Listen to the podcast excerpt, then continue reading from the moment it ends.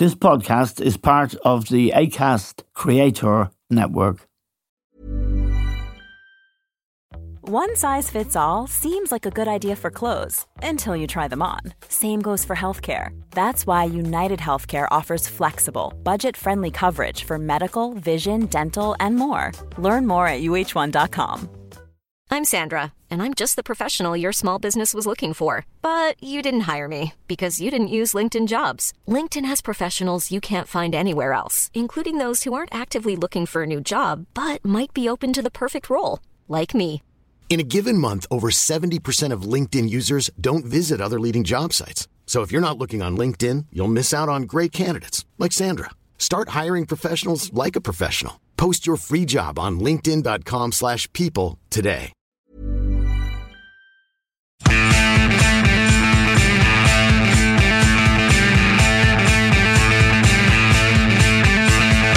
Hello and welcome to The Stand with Eamon Dunphy.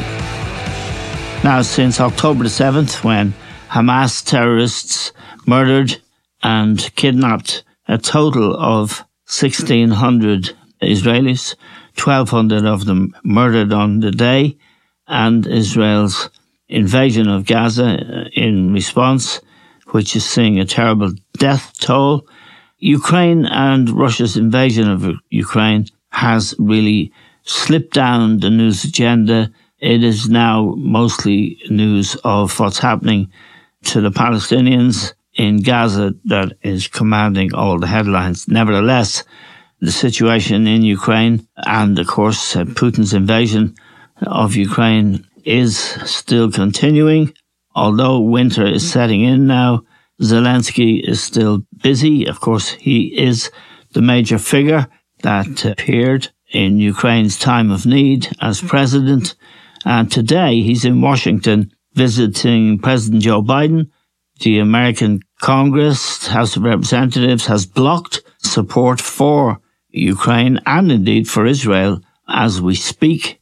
And it's a pleasure now to welcome to The Stand Johnny O'Reilly. Johnny is an Irish man. He's a journalist and filmmaker. He lives in Kiev and previously had lived in Moscow. He knows this territory very well, and he's been very valued contributor to The Stand. Johnny, thank you very much for joining us. Zelensky going to Washington today, and the way things are in the House of Representatives, he may well not get the answer he's seeking. Yeah, of course he may not get it now, but I know that there is a joint press conference planned with Biden, and I suspect that they will not risk an open press conference without some significant announcement to make. Yes. What's holding it back is not so much the decision to continue supporting Ukraine, but the fact that the polarized House in particular, but also the Senate, has tied continued support for Ukraine with the internal issue in the US of dealing with illegal migration. Yes. So it's only really an internal political battle which is delaying this. But the way things work is that, you know, every 6 months or a year, there's a big vote into deciding whether to give Ukraine a large amount of support, like between, you know, 30 and 50 billion. It's already happened twice. This is the third one. And thereafter, on a monthly basis or even a, you know, fortnightly basis, it's drip fed to Ukraine in smaller announcements of 100 or 150 million. So there will be announcements of a smaller amount, and there's still more announcements to be made. So what they're really deciding on is what's going to be the budget for Ukraine, if you like, from yes. The US starting in the new year. So while the media is probably, you know, over egging this possibility of diminished support for Ukraine, I think you'll probably find this week Biden will come out all guns a-blazing, reaffirming his commitment to, as they've been using so far, the diplomatic construct of helping Ukraine for as long as it takes. Yes, and for Zelensky himself, who has sold the idea of Ukrainian support, he's sold the notion that Putin must be stopped. He's also seeking to enter the European Union, and he has been the most remarkable figure to emerge from the Putin invasion.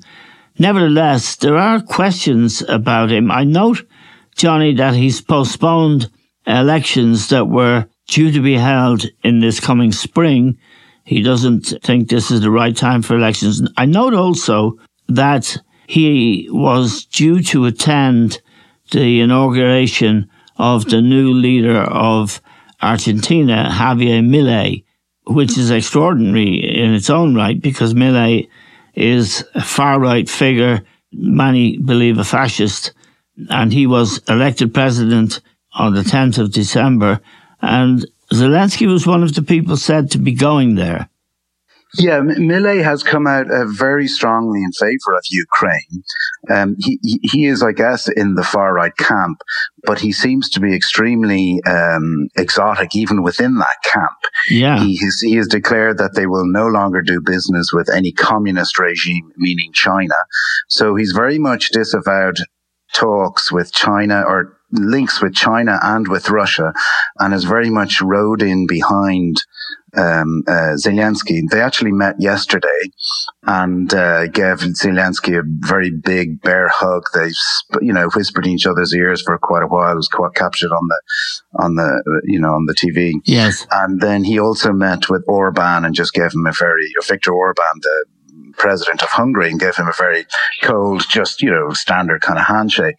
But that's the other big event for Ukraine this week, other than just the continuing political decision-making in Washington, is a very important series of meetings in Brussels, which is probably more consequential for Ukraine in terms of the timeline for its accession into Europe. And Viktor Orbán has so far been, the single most recalcitrant supporter of any EU support, military or otherwise, for Ukraine.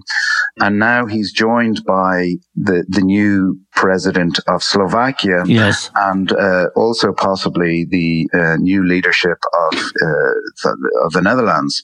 So he may feel more emboldened about his stance to prevent or delay Ukraine's accession to the EU. So that's going to be a very important moment, I think, because the political squabbles over American support for Ukraine doesn't look like it's going to be very consequential in the short term. But certainly what's happening in Brussels could be could have a big impact. Yes, and Donald Tusk, the new Prime Minister of Poland, has vowed to continue supporting Ukraine. The spring offensive, that is the one that was supposed to yield big results in the spring just past. We're in winter now, of course, and the fighting is somewhat more subdued. The breakthrough that Zelensky and Ukrainians and those who oppose Putin was looking for hasn't happened, Johnny, has it? Because it is said that they don't have the weapons. He needs air support, which he's seeking now. They don't have the weapons to fight, and the Russians have also had some significant successes on the battlefield. And that idea that Zelensky always proposes, that we can win this, it's not so strong now. Yeah, that's correct. So, in year one of the war, Ukraine successfully pushed Russia back from Kiev, then a massive surprise attack through Kharkiv, and then pushed them back from Kherson. So when year two started, the beginning of this year, everyone expected the trajectory to continue, but it hasn't. So the sides have settled into a stalemate, if you like, on the 400-mile long front line. Yes, but Russia has also not been successful in any of its battlefield attacks since Bakhmut. was taken over 8 months ago.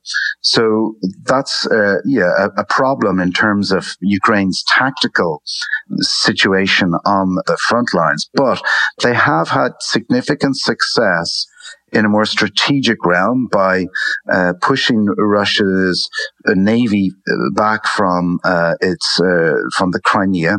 Yes. And in the process routing 20% of the Russian Black Sea fleet, and doing so without a navy itself, purely with very clever missile and drone attacks. And they have also widened the campaign against Russian army bases, HQs, ammunition dumps, fuel depots, and important logistical hubs, not only in Russian-held Ukrainian territory, but also in Russia and as far afield as in Siberia, where they successfully bombed a very important train line taking both fuel and weaponry from China and North Korea to the battlefield. So there have been some important strategic successes for Ukraine, but they have not yet led to tactical successes on the battlefield.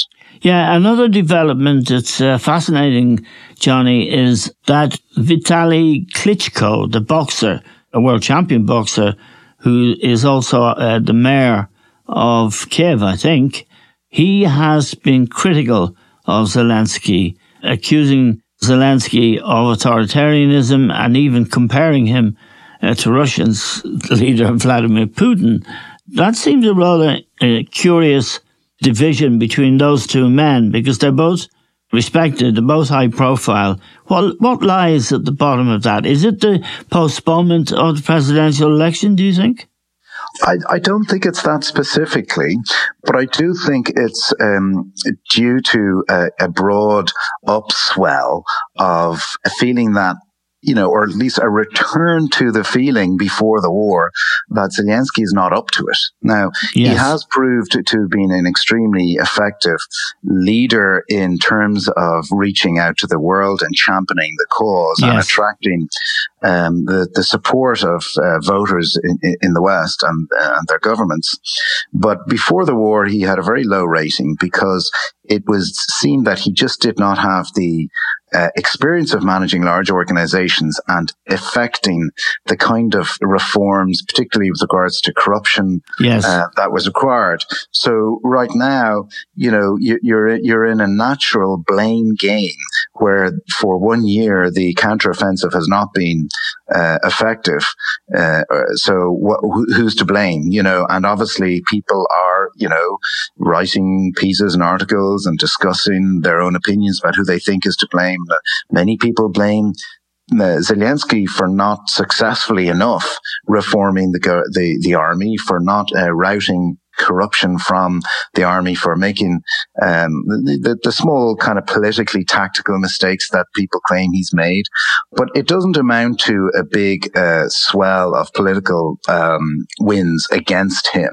So it's not like his position is under threat in any way. No. But it's the first signs of disunity within the Ukrainian government structures. Yes, and the Ukraine's top general, Valery Zaluzhny, told The Economist that the land war was at stalemate, which I believe the stalemate is a taboo word in Kiev, despite the fact that the front lines in eastern Ukraine have barely moved since the country's counteroffensive began in June. And a related question, Johnny, about you're in Kiev and you've been very bravely in Kherson and other places filming and working. Kiev also has come under heavy assaults in recent, the last couple of months, hasn't it? Heavier than before.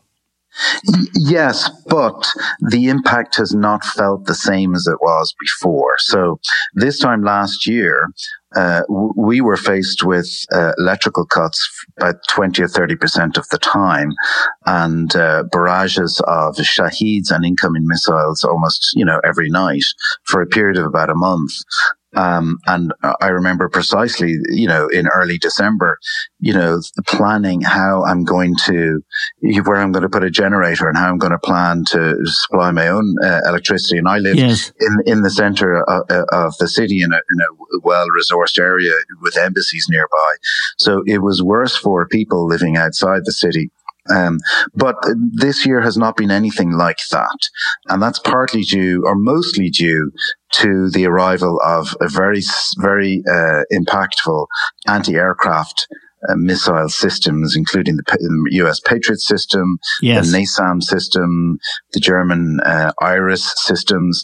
And the Russians have not been able to mount the same kind of barrages that they did this time last year. That may change, but so far it hasn't been. How does appreciation feel to you? A rising rush of warmth? A building wave of confidence?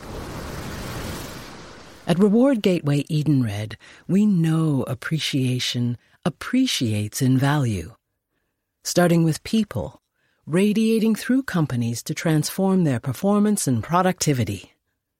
Capture the power of appreciation with our total employee experience platform. Quality sleep is essential. That's why the Sleep Number Smart Bed is designed for your ever-evolving sleep needs. Need a bed that's firmer or softer on either side? Helps you sleep at a comfortable temperature? Sleep Number Smart Beds let you individualize your comfort, so you sleep better together. J.D. Power ranks Sleep Number number 1 in customer satisfaction with mattresses purchased in-store. And now, save 50% on the Sleep Number Limited Edition smart bed for a limited time. For J.D. Power 2023 award information, visit jdpower.com/awards. Only at a Sleep Number store or sleepnumber.com. There's never been a faster or easier way to start your weight loss journey than with PlushCare.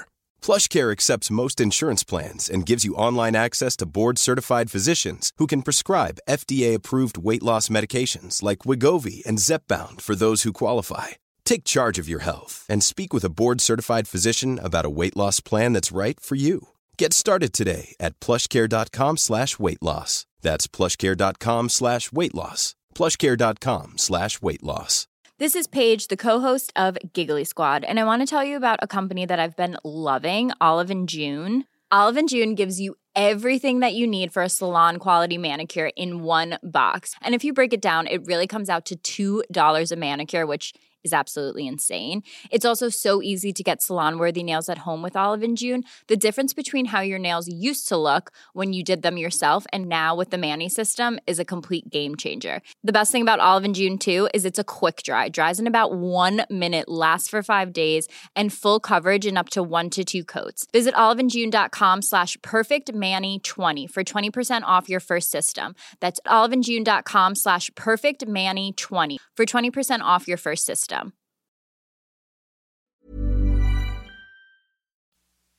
Now, there is another irony, if you like, Johnny, as some people may feel it's more than ironic, and that is the support Zelensky has voiced for Israel, which would find no echo in Europe, although the United States government and the British government, United States notably, are supporting Israel. They've armed them, they fund them, but they don't appear to have any influence in the behaviour of Israel. And they are, many people believe, engaged in a genocide. They're certainly engaged in ethnic cleansing on the West Bank. And Zelensky supports this. Very curious to many of us from this distance.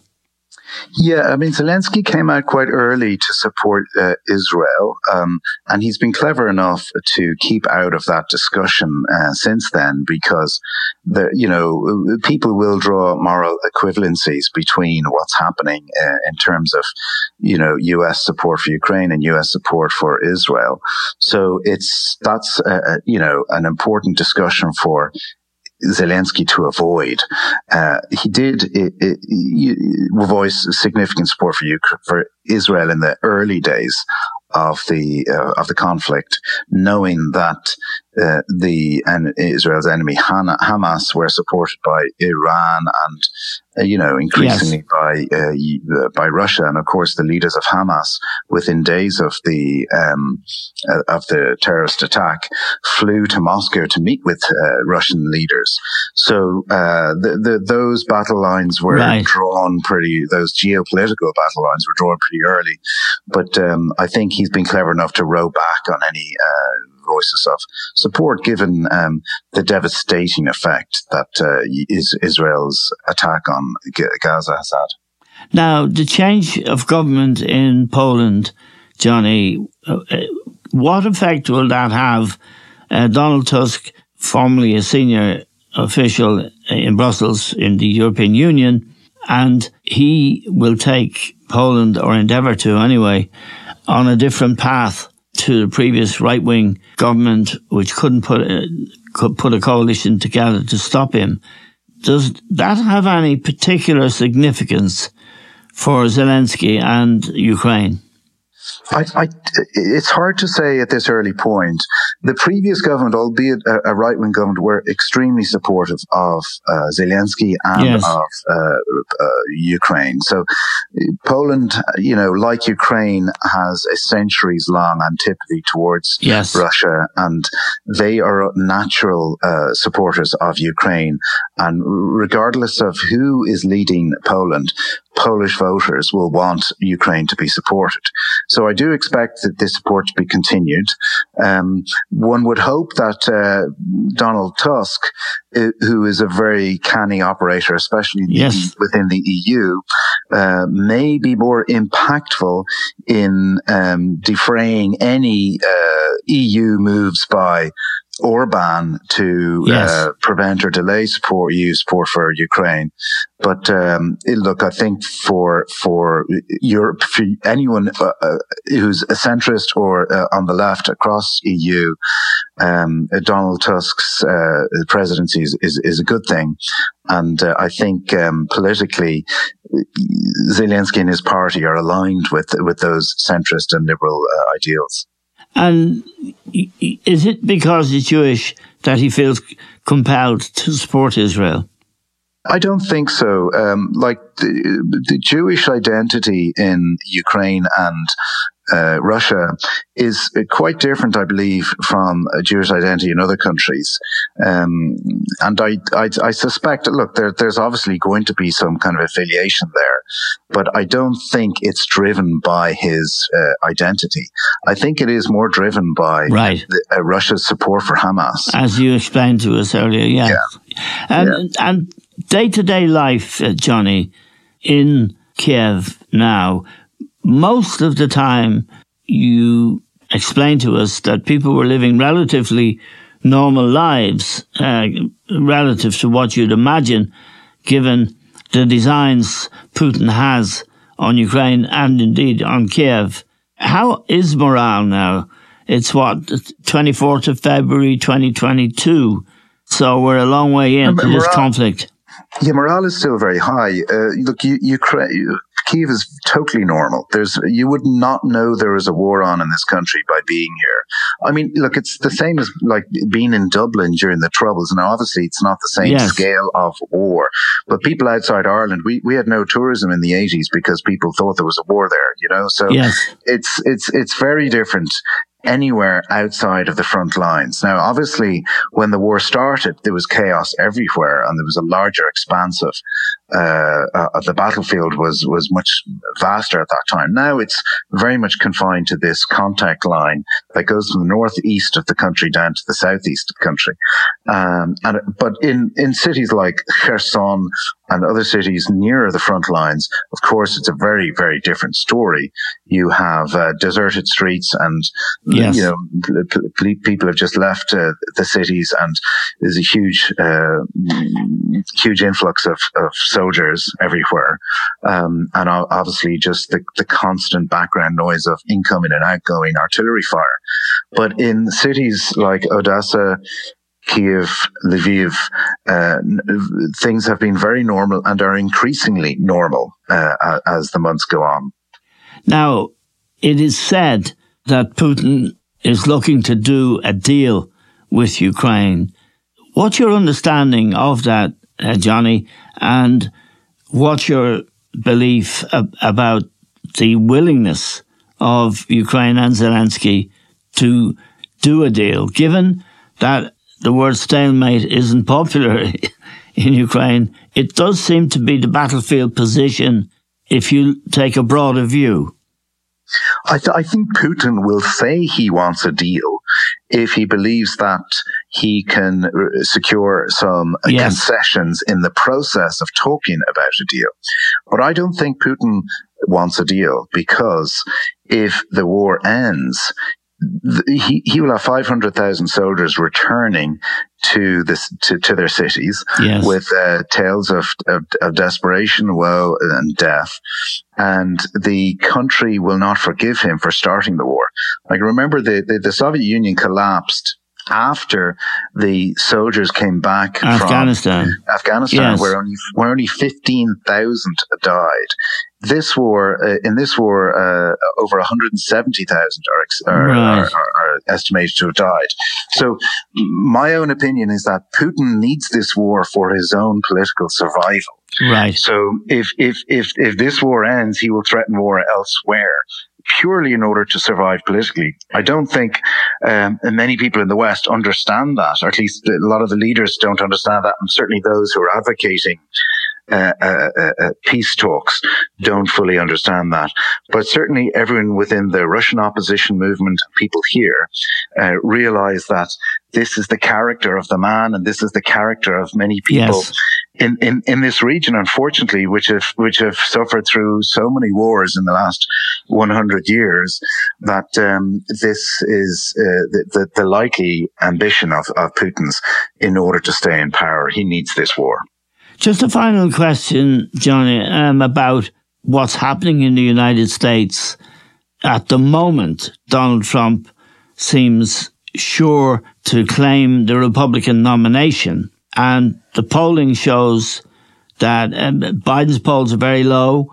In a head-to-head, and Biden said this last week, that he felt that he wouldn't be sure he'd run again if it wasn't for the need to stop Trump.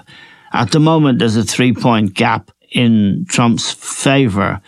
But, I mean, the whole world has a big stake in this next presidential election, which we're 11 months away from now.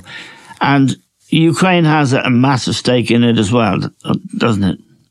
Yeah, a huge stake. And it's going to be extremely consequential. I mean, they always say that, don't they, every U.S. presidential election. Yeah. But most of them are, but not as consequential as this one. Yeah, and this, like, you know, the bookies have them pretty much equal. So it really is, at this point, a flip of the coin as to who's going to win that. But you can be sure that Putin will be strategizing about for him, hopefully, or at least hopefully for him, a Trump victory. And I wouldn't be surprised if after Putin's election, in inverted commas, on March the 17th, Paddy's Day, he may call a general mobilization. He's not going to do that before the election, but he may do that. That could be one of his escalating gestures. And that's something that perhaps Trump can use in an argument politically with Biden to say that this war is unwinnable. Yes. So there's all kinds of things that Putin will do to try and help Trump's re-election campaign. So next year is going to be very dramatic, for sure. And finally, it goes without saying that at today's meeting between Zelensky and Biden, it's critical that Zelensky gets what he needs, and not just in terms of dollars, but in terms of weaponry. Yeah, that is critical. And there are mixed reports as to the level of supplies of artillery on both sides. Some reports are saying that Ukraine has now reached parity with Russia, and that Russia has not been able to mobilize its industrial base to, you know, create all these gigafactories and completely out punch Ukraine with number of artillery shells. So, you know, I think there is an important, that's where really what it comes down to is the number of artillery shells, the quality of armaments that are on both sides of the front line. And this Zelensky, forgive me for interrupting you, Johnny. Zelensky says more than anything they need air cover. He said we've fought them and won on the sea, as you told us earlier in our interview. But Zelensky says now we need to be able to defend our airspace. Yeah, that's going to be hugely beneficial is the supply of F-16 fighters, which are due to start arriving in Ukraine in the new year or perhaps in spring. But it's not clear as to how many there will be to start with, when they will be combat ready. But certainly, you know, by next summer, the expectation is that there will be some, if not many, F-16s leading a new counteroffensive by the Ukrainians in the east. Okay, Johnny, as always, it's a pleasure to talk to you. We're very grateful to you for joining us on the stand, and we wish you, obviously, safety and good health in that very dangerous situation. That's Johnny O'Reilly, an Irish journalist and filmmaker who is living in that war zone and has been travelling around it, which takes some courage. We're grateful to Johnny, to all of you for listening. That's all we have time for now. We'll talk to you soon.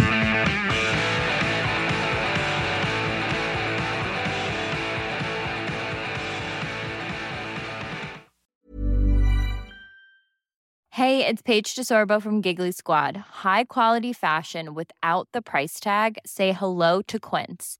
I'm snagging high-end essentials like cozy cashmere sweaters, sleek leather jackets, fine jewelry, and so much more. With Quince being 50 to 80% less than similar brands. And they partner with factories that prioritize safe, ethical, and responsible manufacturing. I love that. Luxury quality within reach. Go to quince.com/style to get free shipping and 365-day returns on your next order. Quince.com/style.